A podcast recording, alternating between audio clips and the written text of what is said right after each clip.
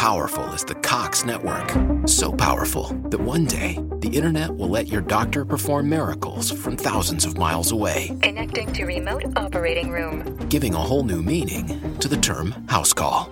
Operation complete. The Cox network. With gig speeds everywhere, it's internet built for tomorrow, today. Cox, bringing us closer. In Cox serviceable areas, speeds vary and are not guaranteed. Cox terms apply, other restrictions may apply. Your home is more than the sum of its parts, and creating a truly extraordinary space is about more than picking the perfect products. That's why the experts at Ferguson Bath, Kitchen, and Lighting Gallery are here to help you throughout the entire process to create a home that's as unique as you are. Bring your vision to us. Schedule your showroom consultation and see more from brands like Monogram at build.com/ferguson. Partiamo un attimo dalla fine. Disolver temporalmente el Congreso de la República e instaurar un gobierno de emergencia excepcional.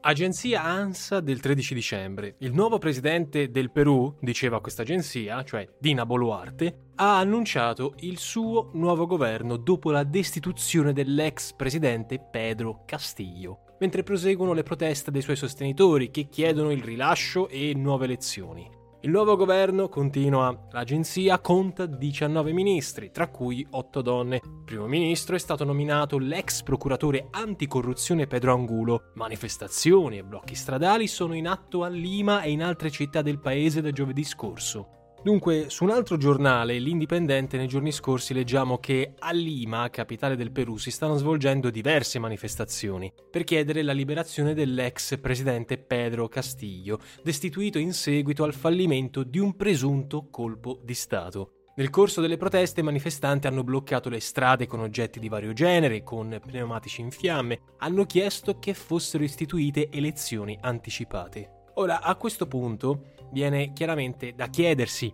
come e perché si sia arrivati a questo caos politico e sociale in, eh, in, Perù. Voi che avete aperto questo podcast sicuramente ve lo state chiedendo o siete curiosi. Chi è Pedro Castillo? Fate benissimo a chiedervelo, ma prima di farlo lasciatemi introdurre NordVPN, il partner ufficiale di storie di geopolitica che promuove la nostra piccola raccolta di podcast ci dà modo, da quasi ormai due anni, di portarvi in streaming un appuntamento di notizie alla settimana. Se fino ad oggi non avete vissuto per tutto il vostro tempo dentro una grotta, sapete molto bene che NordVPN è la migliore app per smartphone e per computer in grado di tenervi al riparo da profilazioni online, attacchi malware, annunci pubblicitari e roba intrusiva di ogni tipo. La parola d'ordine è crittografia, vale a dire la tecnologia d'avanguardia che NordVPN utilizza per mascherare il nostro indirizzo IP quando noi siamo online, nascondendo le nostre informazioni personali e tenendo privata la tecnologia di navigazione. In questo tunnel di protezione di NordVPN non dobbiamo preoccuparci della nostra velocità di connessione perché gli oltre 5.000 server sparsi nel mondo ci terranno connessi alla massima velocità.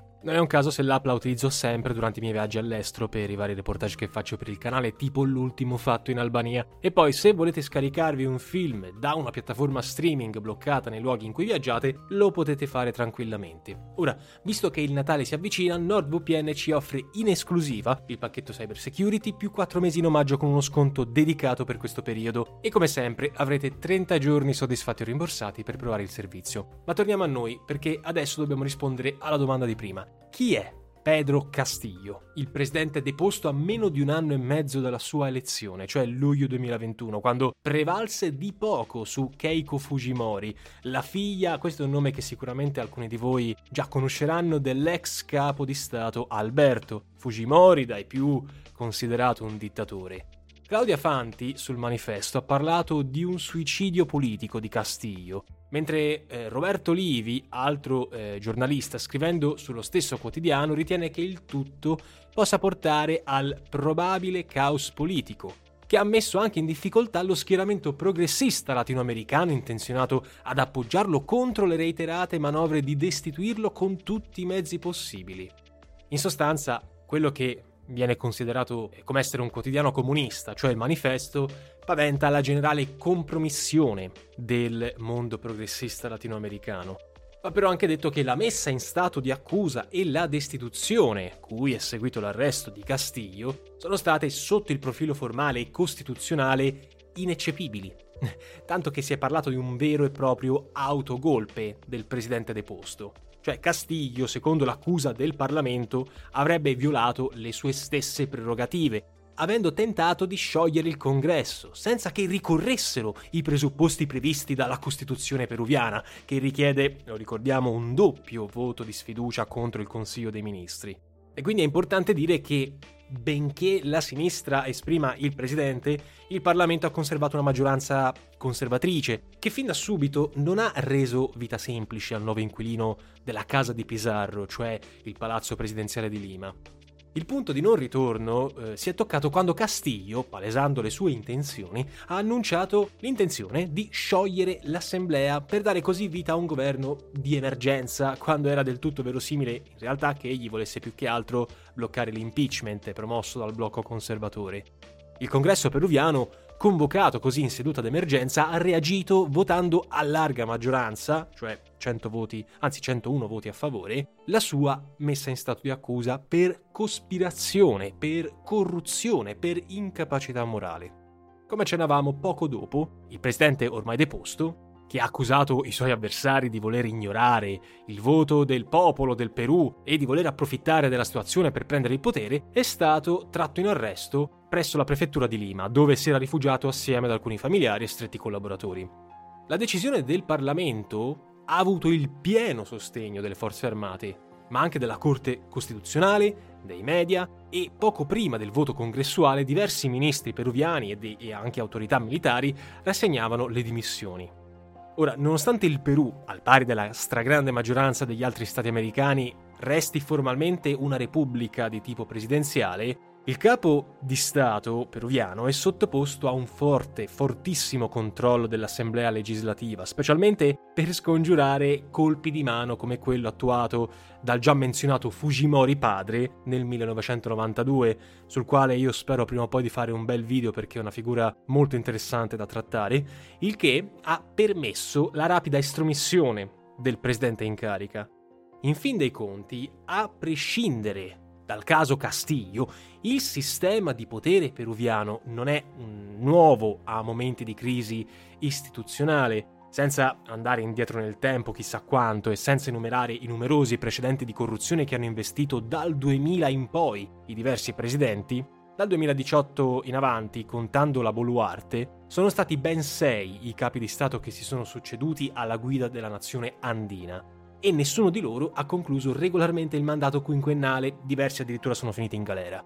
Addirittura pensiamo nel 2020 a un certo Manuel Merino rimasto al potere per soli 5 giorni. Ecco, si è trattato di presidenze caratterizzate da un vero e proprio caos normativo, politico, strutturale, da una gravissima crisi con scontri tra Parlamento e governo, impeachment, rivolte di piazza, il tutto contornato da una pesante crisi economica che la pandemia ha contribuito ad aggravare. Ora, signori miei, Castiglio è arrivato al potere alla testa di una coalizione di sinistra radicale, per quanto il nuovo capo di Stato sia, eh, si sia dichiarato contrario, ad esempio, a temi che possono essere consoni alla sinistra radicale come l'aborto, il femminismo e i maggiori diritti per la comunità LGBT. Lo stesso presidente Campesino, che se lo andate a cercare online per avere un'idea di come sia fatto, molto spesso lo troverete con indosso il caratteristico cappello bianco, quello grosso, bello vistoso, vanta umili origini, lui stesso è un ex agricoltore e un insegnante delle scuole elementari. Castiglio, conquistata la presidenza con la promessa di maggiore giustizia sociale e diritti per i più deboli, un po' un leitmotiv di tutti quanti i paesi dell'America Latina, ha commesso, ad avviso di molti osservatori, una serie di gravissimi errori politici, come la fallimentare gestione della crisi economica e pandemica, che hanno contribuito a comprometterne la popolarità, che è crollata al 25% a brevissima distanza dal voto non hanno neanche aiutato i numerosi mutamenti della compagine governativa, perché decine di ministri nel corso della sua presidenza sono stati destituiti, compreso il premier marxista Guido Bellido, e le diverse indagini di corruzione a suo carico hanno portato Castiglio ad accusare il procuratore generale, una certa Benavides, di persecuzione nei suoi confronti, con l'unico risultato di far sì che la stessa procuratrice Benavides alla fin fine si schierasse col congresso. Quindi prima ancora che si arrivasse allo scoppio istituzionale conclamato, i conservatori che lo ricordiamo in Perù sono la maggioranza in Parlamento, avevano già approfittato del malcontento popolare, avevano infiammato le proteste di piazza, alla cui testa si è posto un sindacalista, un certo Giovanni Rafael Villegas. Proteste di piazza alle quali Castillo ha normalmente reagito con il pugno di ferro, imponendo il coprifuoco. Al centro delle contestazioni di queste proteste in Perù c'è il caro vita, visto il forte aumento di fertilizzanti e di carburanti e soprattutto il problema endemico della disoccupazione. Poi non dobbiamo dimenticarci gli altri gravi e annosi problemi che affliggono il Perù, come la criminalità organizzata del narcotraffico, spesso in combutta col potere politico frammentato al suo interno, e le fortissime diseguaglianze sociali. Soltanto per fornire qualche dato sulle sperequazioni sociali che sono presenti in Perù da decenni se non secoli, Federico Larsen, scrivendo sul numero di Limes del luglio 2021, già all'epoca ricordava, a proprio pochi giorni dalla vittoria di Castiglio e partendo dall'esame dei tre pilastri dell'economia peruviana, cioè agricoltura, pesca e miniere, che, e lo citiamo, le fratture interne in Perù sono visibili anche nella composizione del potere politico ed economico. Le regioni della costa, dove sorge anche la capitale Lima, aggiungo io, producono il 77% del prodotto interno lordo. Qui le fasce a reddito alto rappresentano il 20% della popolazione locale. Al contempo Larsen affermava che la principale fonte di ricchezza del Perù sta nei grandi porti della zona costiera che fanno capo alla classe dirigente limegna, da dove passa il 90% dell'interscambio nazionale.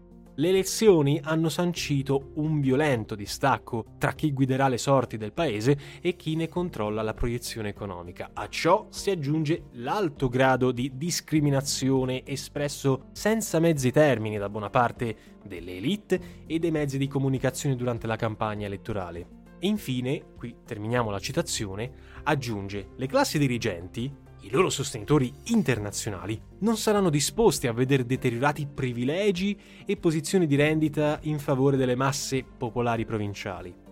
In Perù poi non va meglio, e questo continuiamo noi, sul versante della giustizia, delle forze di sicurezza interna che sono corrotte a favorire molto spesso i più ricchi. E qui il nostro dubbio è questo avviene soltanto in Perù? Per non parlare della libertà di stampa, con i giornalisti che sono costantemente sottoposti a intimidazioni, a minacce di ogni genere, stesso destino toccato spesso a chi sostiene la causa ambientalista in Perù che è molto sentita.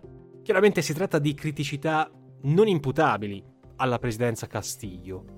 Però è anche vero che questi problemi, come le forti disparità sul versante anche educativo, specialmente tra città e aree rurali, sono state sapientemente cavalcate dall'opposizione per accrescere il malcontento popolare. E questo senza neanche menzionare, visto che non avremmo il tempo di farlo per parlarne a fondo, degli interessi strategici delle potenze straniere in quella regione, gli Stati Uniti, sempre attenti a quanto avviene nel loro cortile di casa, non hanno reagito bene all'annuncio del presidente di voler sciogliere il congresso.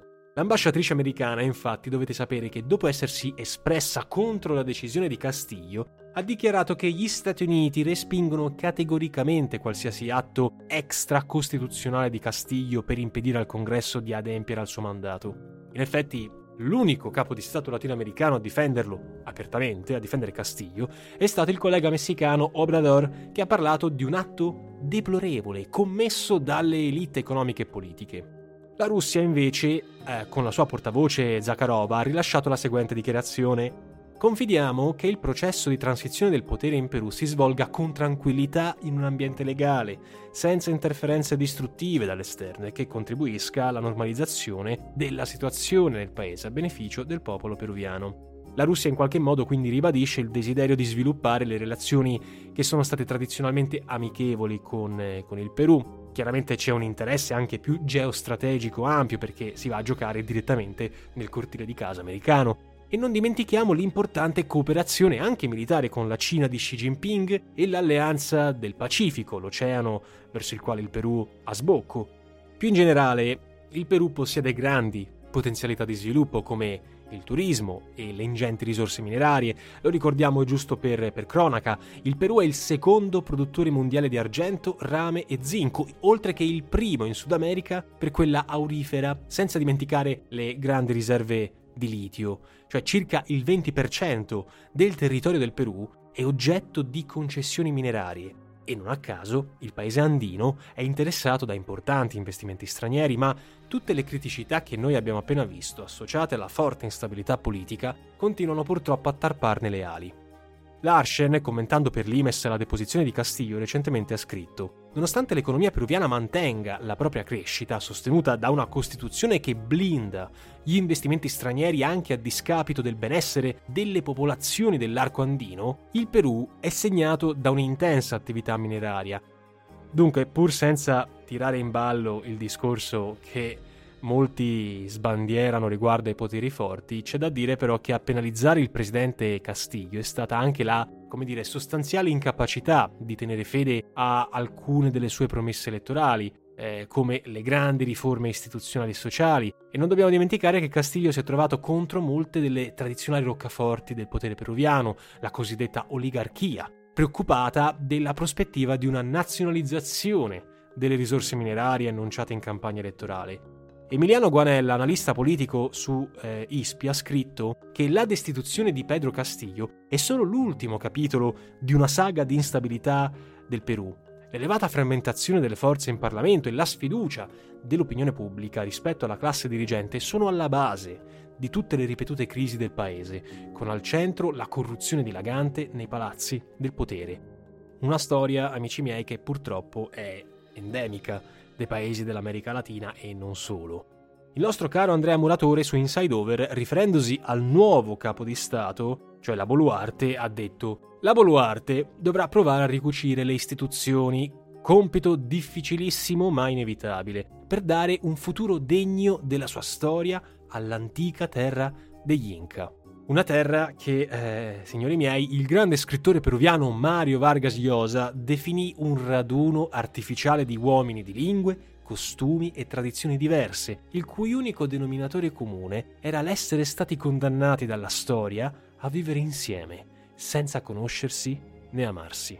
Come ricorda Maurizio Stefanini sul foglio, il Perù è un incredibile caso di paese che riesce ad avere alti tassi di crescita economica con eh, una politica assolutamente instabile e dove candidarsi alla presidenza con possibilità di vincere è ormai diventato una manifestazione di autolesionismo. Per queste ragioni non possiamo non fare i migliori auguri alla prima donna chiamata a guidare il Perù, sapendo che il suo compito non sarà affatto facile. Un grazie a tutti voi per l'ascolto, ci sentiamo molto presto con un prossimo episodio e per Aspera ad Astra.